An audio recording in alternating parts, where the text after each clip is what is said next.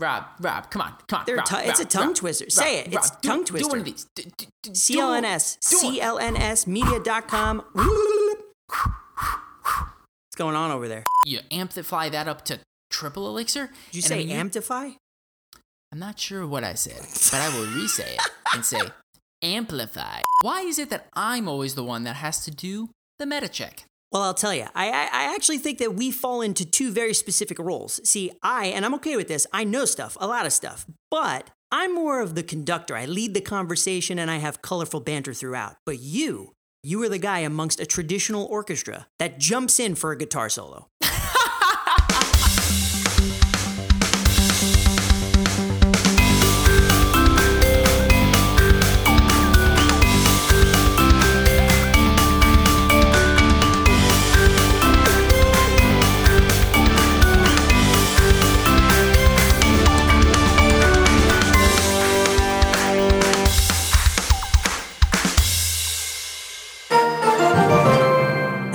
Welcome to Cast Royale, the Clash Royale podcast for casual players. I'm Rob. And I'm Joe, and this week we discuss the information that everyone wants to hear, the things that everyone's talking about, the booms and not the moobs. Welcome to the Swag Sauce McGillicuddy. Bada bada.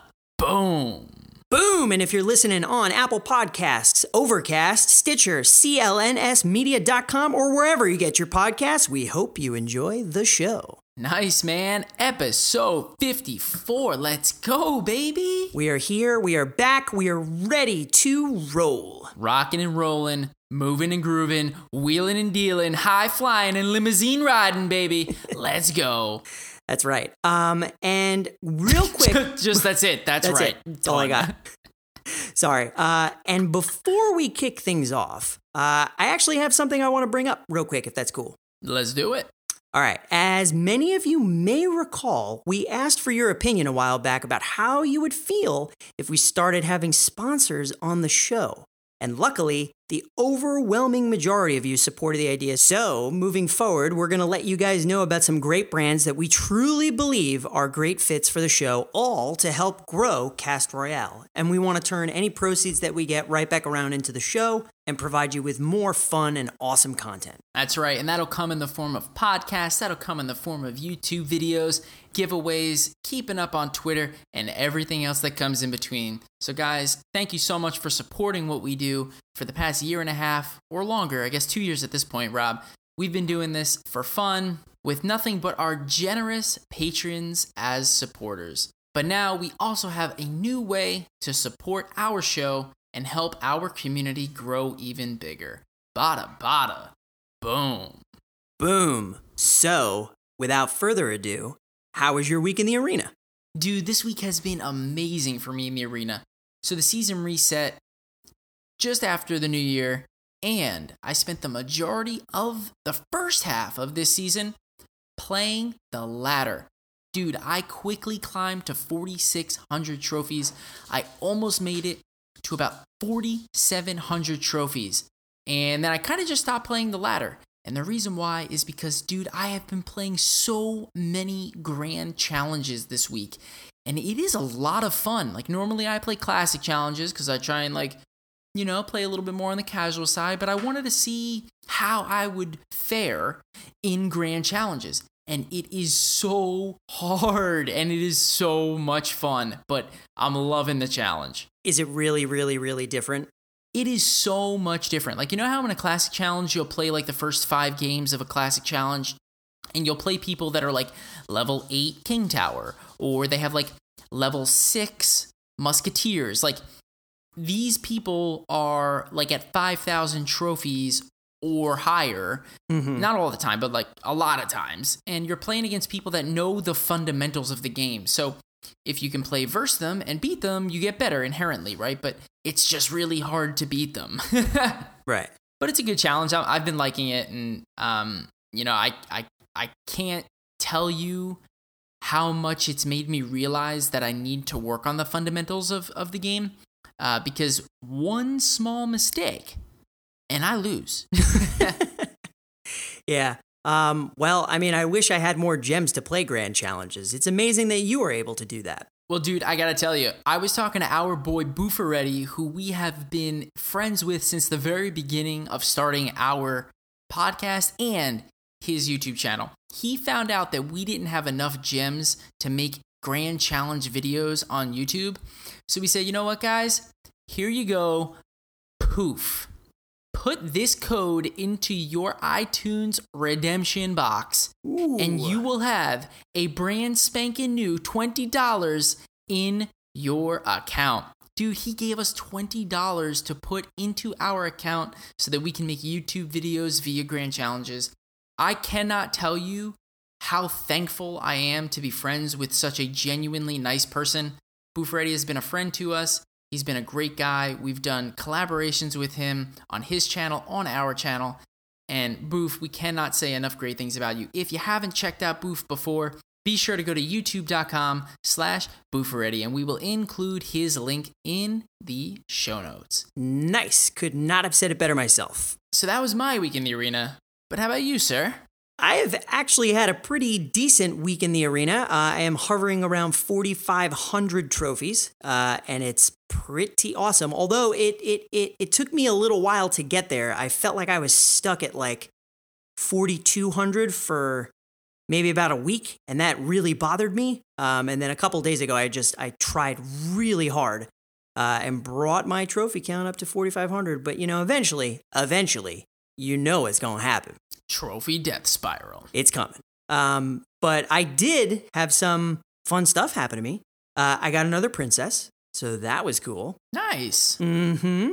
I also got another night witch the next day from the ramp up challenge. So that's two that's two legendaries in 2 days, correct? Correct. Okay.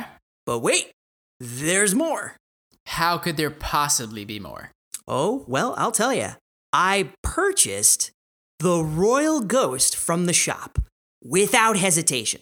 The second it showed up in the shop, I was checking every day for it to cycle through, and I'm like, it's gonna show up. It's gotta show up. Why wouldn't it show up? Right? And then it didn't show up so long that I was like, do I really have to like unlock this card?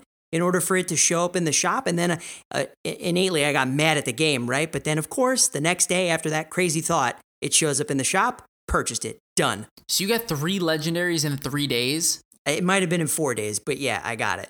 And now I have every card in the game. Dude, that's amazing. I don't normally the only I mean the only time that I feel like I ever open up any sort of legendary is on the show when we get lucky and do it when we're opening chests.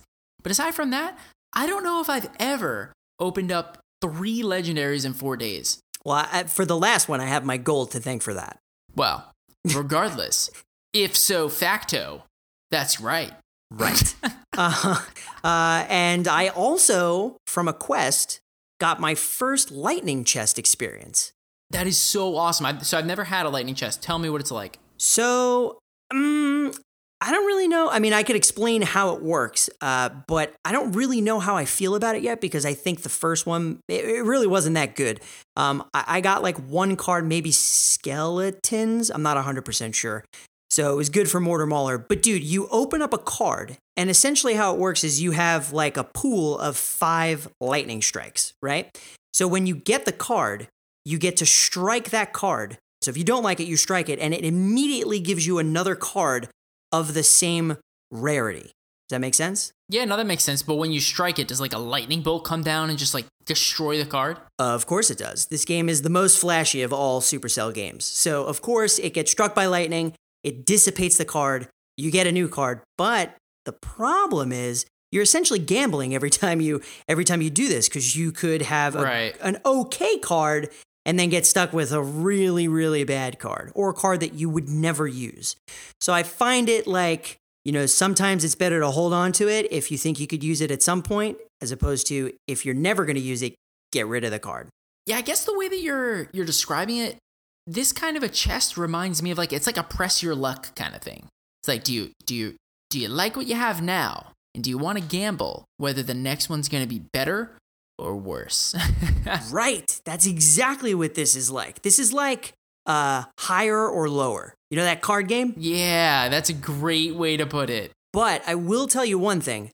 I personally don't think I'll ever spend 250 gems to buy one of these from the shop, given what I know about it now and how it works. Yeah, no, that makes sense. I mean, if you're not guaranteed anything special out of it and you're kind of, you know, taking two chances at getting something you like or having a worse card than the one you previously didn't like already, Mhm. well, I mean, what's the point?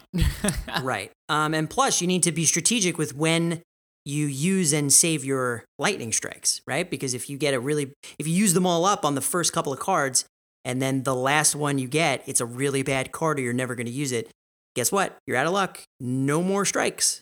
Yeah, no, I mean that that's true. But I mean, I guess still I'm kind of torn, right? Because I think that this kind of a chest, like I feel like all the new chests are still such great and clever ideas. Um, just the creativity and coming up with unique chests and things for people to look forward to is really cool. And if I ever got it in a quest, I would be ecstatic, right? But I would I would never personally spend 250 gems to get one Right. And that's me too. I think this is an amazing quest chest. quest chest. Boom. Boom. Tonight, we are sponsored by SeatGeek. Rob, buying tickets to sports and concerts can be complicated and confusing, but there's a better way to buy with SeatGeek. SeatGeek is the smartest, easiest way to get tickets to every type of live event. Whether you're searching for a last minute deal, planning a night out, or need the perfect gift, SeatGeek helps you find the best seats at the best prices, fully guaranteed. There's nothing quite like seeing your favorite team or musician in person, and SeatGeek will get you closer to the action for a great value. And it's funny, I actually have SeatGeek on my phone, and it's by far the easiest way I've found to shop for tickets. I can be anywhere, and with just a few taps, I can instantly find seats. And I actually used SeatGeek to buy tickets to go see Avenged Sevenfold. And that concert was great, and it made it really painless and easy. Best of all, our listeners can get $20 off their first SeatGeek purchase. Just download the SeatGeek app and enter the promo code CAST today. That's promo code CAST for $20 off your first SeatGeek purchase.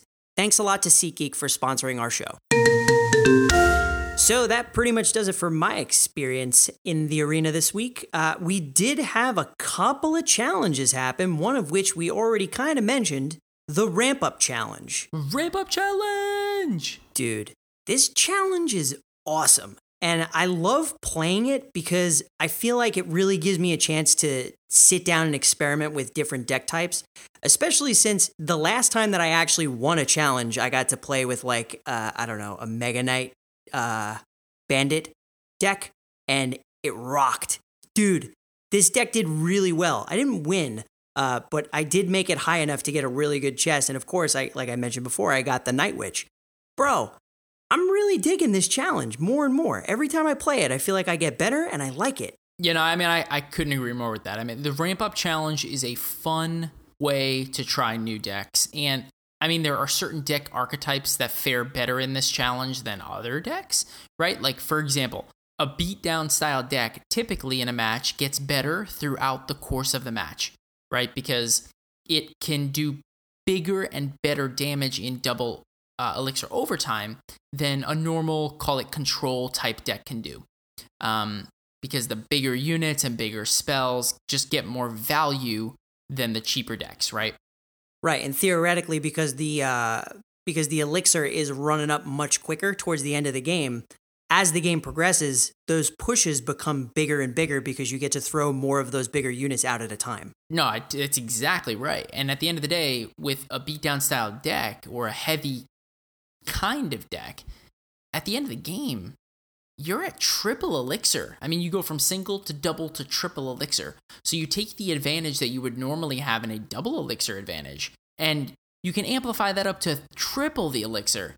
And dude, you just literally steamroll your competition. And the only way that you will not actually steamroll your competition is if your opponent is playing a similar beatdown style deck. But I gotta tell you, this this challenge was so much fun. I didn't get to 12 wins or 9 wins, whatever it was, I can't remember, but I did have a blast playing in it.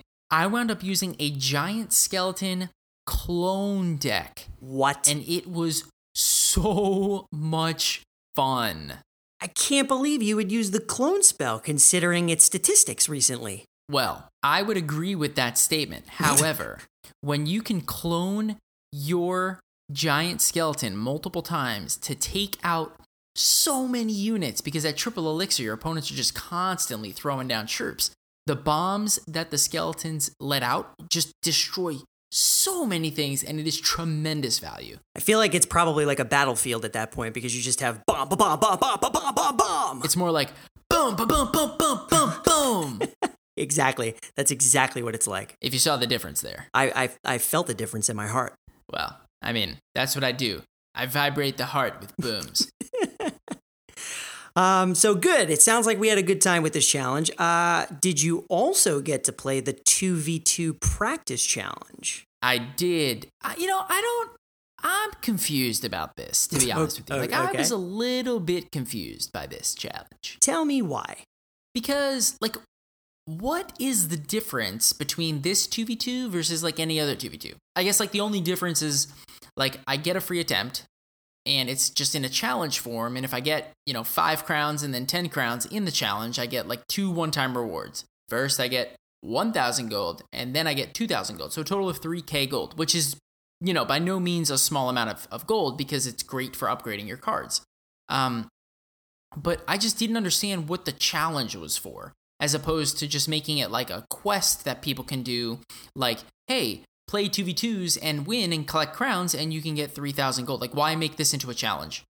That's actually a really good question, and I never really thought about it until you posed it just now. But maybe the only thing that I could think of um, is first of all, it's one of the very few, if not the first challenge that requires crowns to win. I think you're right. Okay.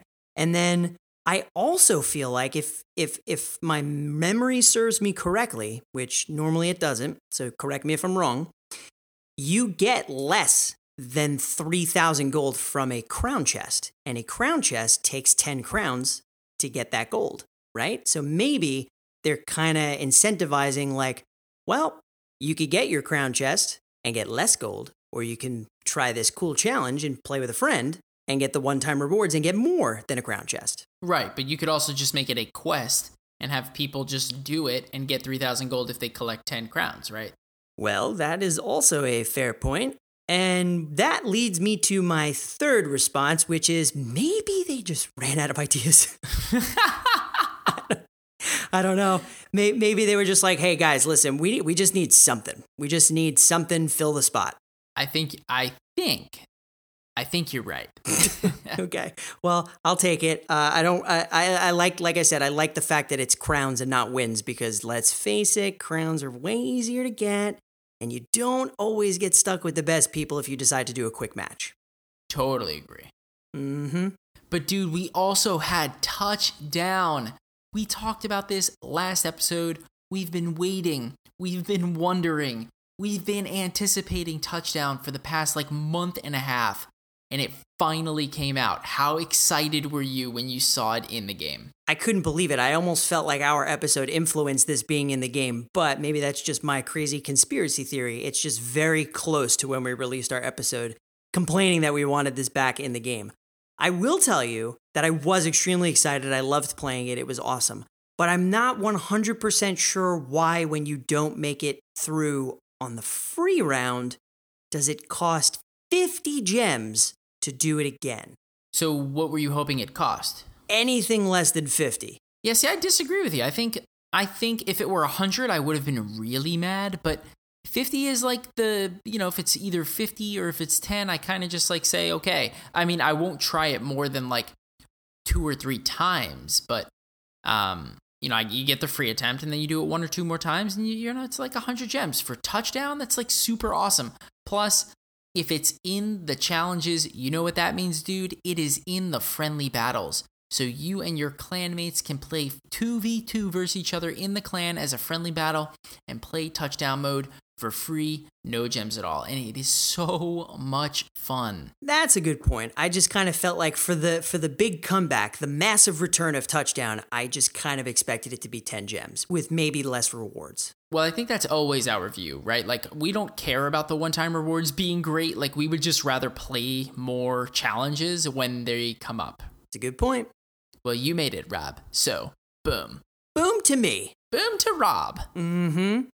So, uh light on the topics this week, uh, at least from the game's point of view, but you've been doing some stuff on Twitter with Stats Royale. You want to tell us a little bit about that? That's right. So, Rob and I have been active on Twitter, and if you like to follow us, you can find us at Podcast Royale. And, dude, I've been looking up stats on Stats Royale, and I gotta tell you, I've I've been a fan of just the the stats being available on Stats Royale and what kind of different information you can find from it, whether it's meta type things or how things are different in ladder versus the tournaments. And I got to tell you, I came across two stats on Stats Royale that blew my mind away. Are you ready? Ready. Numero uno. At tournament standards, the bomb tower lacks something that causes its win rate to be literally the worst in the game at 17.7%, which means when this card is used in a game, it loses 82.3% of the time in tournament standards, which is absolutely insane. To put that into perspective, the next closest win rate is 42.2%, which is about 25% higher as a win rate, and that is the clone spell. And when was the last time you ever saw a clone spell used in tournament standards or challenges? When you just told me about when you used it in the challenge. Well, right, and that was the ramp up challenge. So let's let's take let's take that off the table. But dude, we posed the question of what changes can be made to this card, the bomb tower, in order to make it viable without allowing it to be dominant for lower level arenas. And that's the struggle with this card. We've gotten a lot of feedback on Twitter.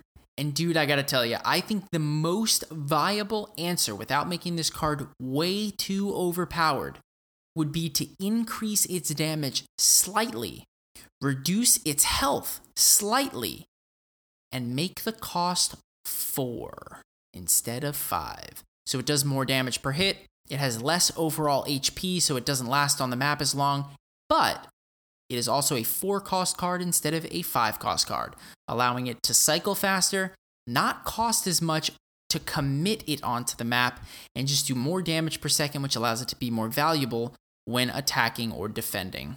Interesting. I was going to say something totally different. Well, I was told growing up that there's no wrong way to eat a Reese's, unless you don't eat it. Right. That is the wrong way. Do you want to know what my idea was? I would love to. Why not make it the only building that when it gets destroyed, it does damage to troops? So like when it dies, it explodes, or like when it dies, the bomb from the bomber that it's that's on top drops and it blows up like the skeleton bomb or the balloon bomb. So, since we already have two of those cards, I'm going to steer away from that and pick the other one and say that when it dies, it should explode because whatever bombs this guy is pulling from his pile just explode. I like that. So, it's like true death damage. Like when the ice golem dies, it kind of bursts, or Yes. the skeleton barrel. Just like those. So, I think both of those ideas would be super cool. I don't know which one would be the right answer or if either of them would be the right answer, but it'd be cool to see if it helped. Boom. And what was the second one? The second one we'll run through a little bit quicker. When we looked on Stats Royale, the Cannon Cart, can you believe this? The Cannon Cart had the highest win rate for tournament standard challenges.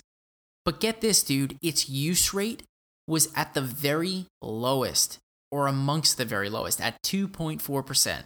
What? So, what this tells me is that the pros understand the potential of this card, and the people who use it truly know how to use it and get tremendous value out of the card.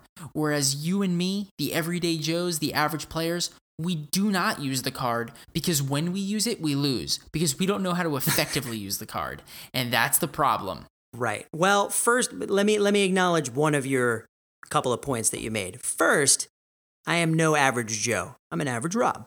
Well, that is actually factual. Actually, factually. Um, and two, I think you're right. I think this uh, is a card that the pros play and play very well. Uh, and I can tell you from experience that I got demolished by a deck that had the Cannon Cart in it, and they knew exactly how to play it. Yeah, so I guess the takeaway here is we need to watch some YouTube videos from the pros who use this card effectively so that we can increase its use rates while also keeping the win rate just as high as it currently is in challenges. Boom.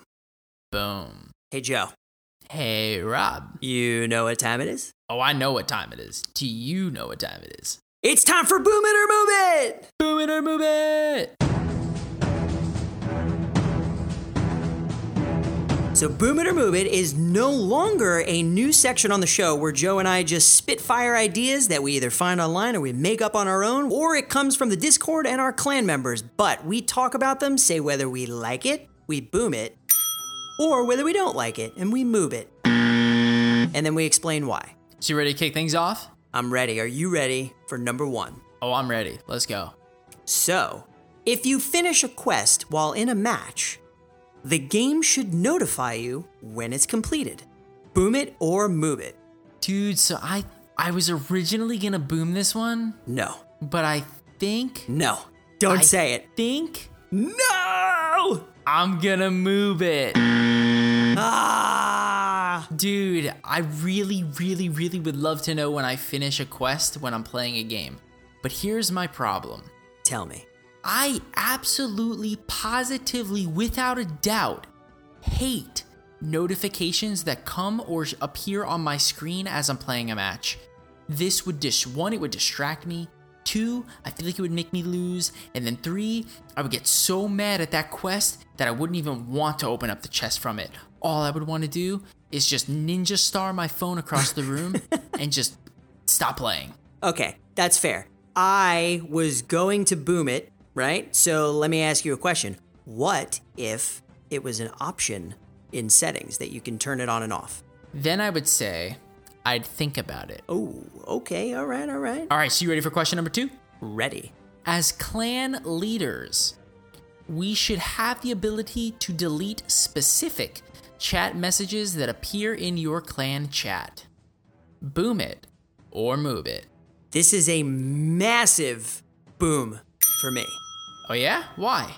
Well, without going into too much detail, let's just say we had a situation in the clan the other day where I felt it was necessary to delete said comment. And the only solution was to just keep typing and making the message disappear and hoping that nobody saw it.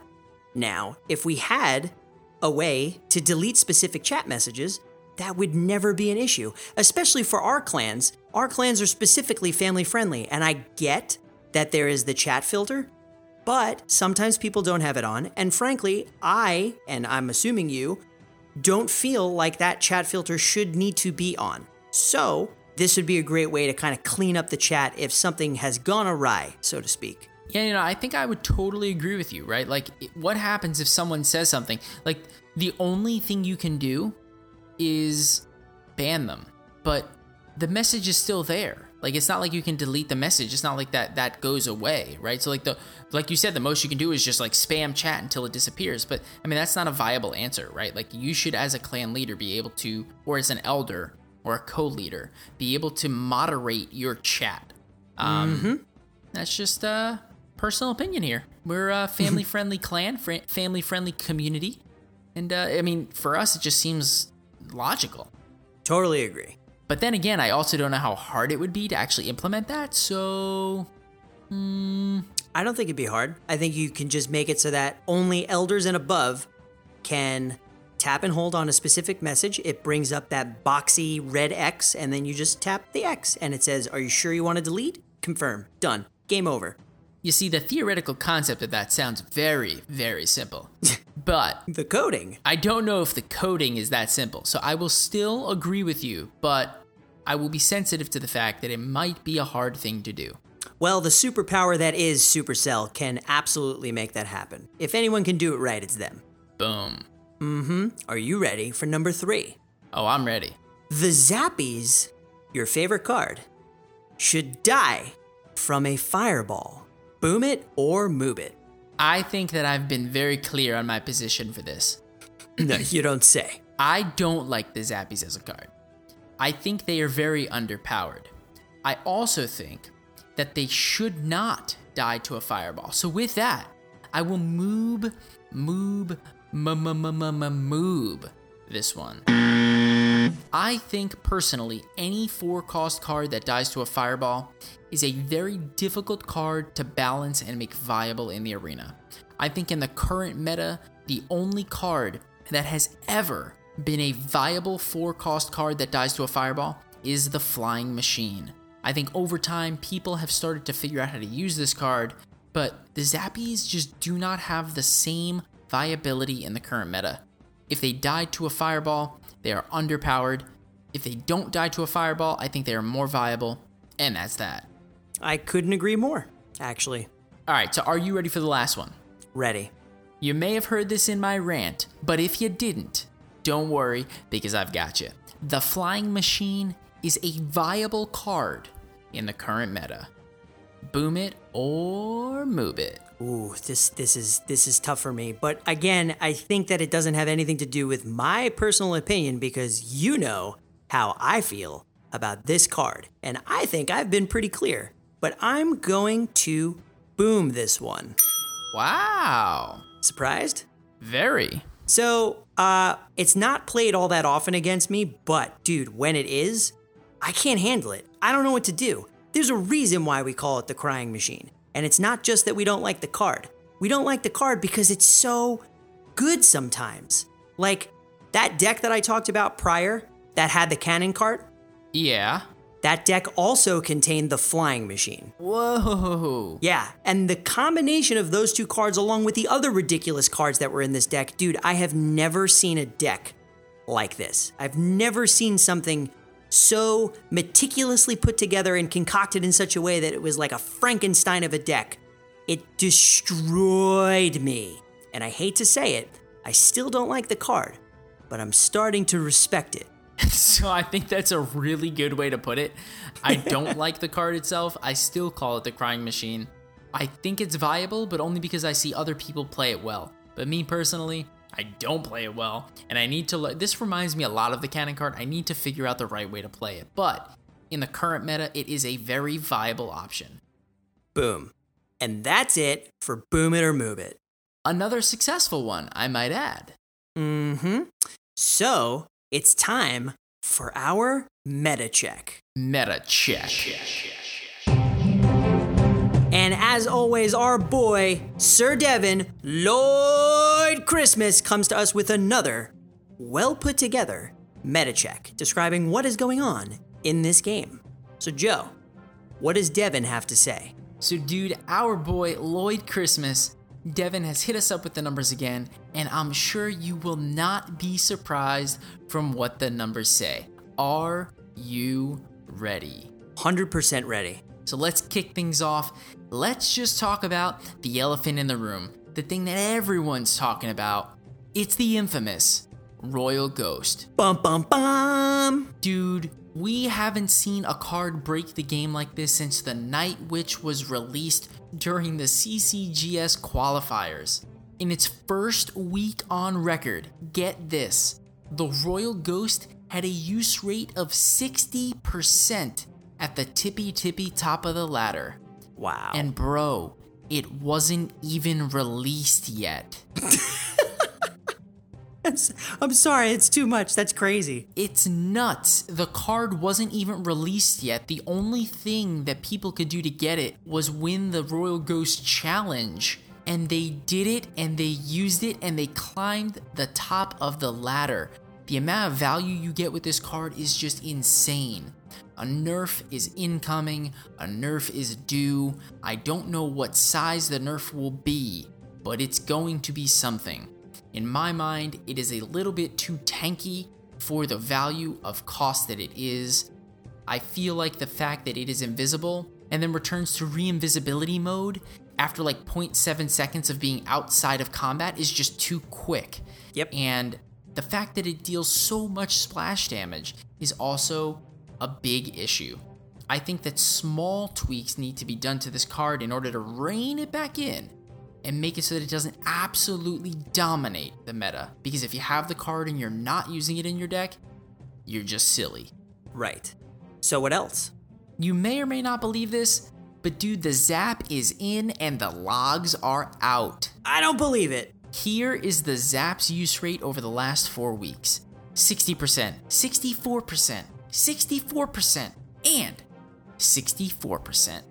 The log has been hovering around a whopping total of 30%, which is basically half the use rate of the Zap. Devin has made the switch, and a lot of people have been making the switch as well. And the reason why, dude, is because the Royal Ghost came out and absolutely dominated the meta. And if you recall, cards that go along well with the Royal Ghost are chip damage type cards like the Goblin Hut or the Skeleton Barrel, things that annoy your opponent. But oh wait, they have to worry about an invisible Royal Ghost as well. And those decks are typically accompanied by an Inferno Dragon, which makes the Zap inherently a better option than the Log. Good point. I don't know if I can get rid of my log, but I'll consider it. Now let's quickly talk about the Lightning, which is the Zap's big, older, and heavy duty brother. Mm hmm. The Lightning is a dry spell in this current meta, dude. Use rates are down below 1% over the last month at the tippy top of the ladder. Ever since the nerf on the high damage spells on buildings, and ever since the damage radius got brought down by 0.5 tiles, the poison has just become a monster spell, super used, and no one is using the lightning anymore. Yeah, as a matter of fact, I have been seeing a ton of poison decks, uh, specifically poison decks that contain the miner in the graveyard. I totally agree. So I've got two more for you. Are you ready? Ready. We talked about this before, but the Inferno Dragon. Let's compare the Inferno Dragon to its building brother, the Inferno Tower. They're not too much different, right? Wrong. Pros are heavily, heavily, heavily leaning on the Inferno Dragon. It's being used 36% of the time as of last week. And guess what? The Inferno Tower is being used a whopping total of 0%. What was once an almighty building at the tippy top of the ladder is now fading into obscurity for reasons that we may never know. But what we do know is this the Inferno Dragon does just as much damage. The Inferno Dragon is a flying troop. The Inferno Dragon can cross the river and attack your opponent's tower. The Inferno Dragon is better. they both survive to a lightning, so what's the benefit of using a 5 cost building that doesn't have any offensive capability when you can just spend one less elixir to have great defense and a potential counter push? I guess the only thing I can think of is just to ensure that whatever giant, so to speak, needs to be distracted gets pulled towards the Inferno Tower. I would totally agree with that, but it doesn't seem to be making that much of a difference for pros who are using it at the top of the ladder. Right. So, what's Devin's last check on this meta? It's interesting to see how one card can change the dynamic of buildings across the entirety of the meta. And by that I mean this Ever since the Royal Ghost has come out, the buildings being used in the game are this. Are you ready? Ready. The Barbarian Hut, the Elixir Collector, the Goblin Hut, the Mortar, and the X-Bow. Now, here are the things that are not being used the cannons, the Inferno Towers, minimal amounts of Teslas unless they're being combined with X-Bows, the Bomb Tower. So, get this when the Royal Ghost came out, it amplified spawner decks, beatdown decks, and siege decks. But the control type decks, where cannons and inferno towers and Teslas are pulling troops into the middle, they aren't being used as much. That's super interesting. It is super interesting, and I think the reason for that is because these buildings don't offer any added value against the Royal Ghost. Sure, the Royal Ghost gets pulled into the building because it might get distracted by it, but at the end of the day, not the tower or the building attacks the, the Royal Ghost until after the Royal Ghost attacks it first. So, but for a cannon, cannon's got a very small amount of HP. So after one or two hits, that thing's dead anyway. So what's the point of having a cannon when it's not going to have added value? So it's just really interesting to see that the Royal Ghost has made buildings turn to spawner, siege, or beatdown. And everything else has kind of fallen to the wayside, all because this one card came out. Very, very good point. And that's it. Another meta check in the book. So, Devin, thank you so much for the numbers. We appreciate your effort. And as always, we couldn't talk about everything, but we will include the meta check in the show notes.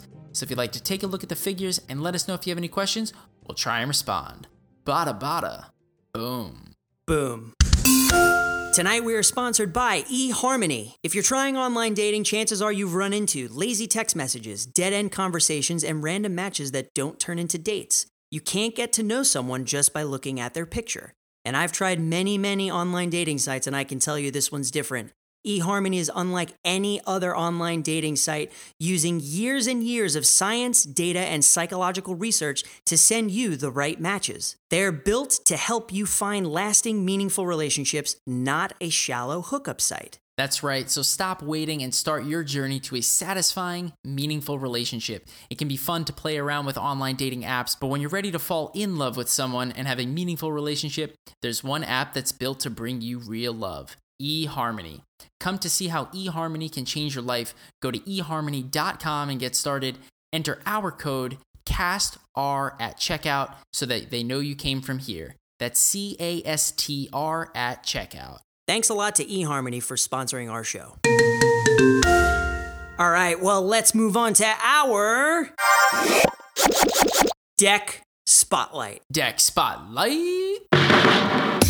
And this deck is called Golem McStrollum because the Golem will stroll all over your opponents. And it's a 4.3 average elixir cost deck that contains the Golem, the Witch, the Mega Minion, the Elixir Collector, Poison, Zap, Ice Golem, and the Mini P.E.K.K.A. So, Joe, how do we stroll all over them? Dude, so this deck, like you said, is a 4.3 average elixir cost deck. It is a Golem Witch beatdown style deck. And guess what? It does not include the Royal Ghost. In fact, it doesn't include any legendaries at all. So, this is certainly a deck that most people can play at any given point in time in challenges when tournament standards are capped. Interesting. I didn't even notice that it had no legendaries until you just pointed it out, even though I read the cards. No legendaries, and that's because like normal decks just include at least one legendary nowadays, right? But this deck, sir, does not, and it is super fun and super viable in the current meta. The goal with this deck is to simply gain an elixir advantage, whether that's defending with cheap cost troops or spells take small amounts of damage on your tower, or use the elixir pump to gain the elixir advantage.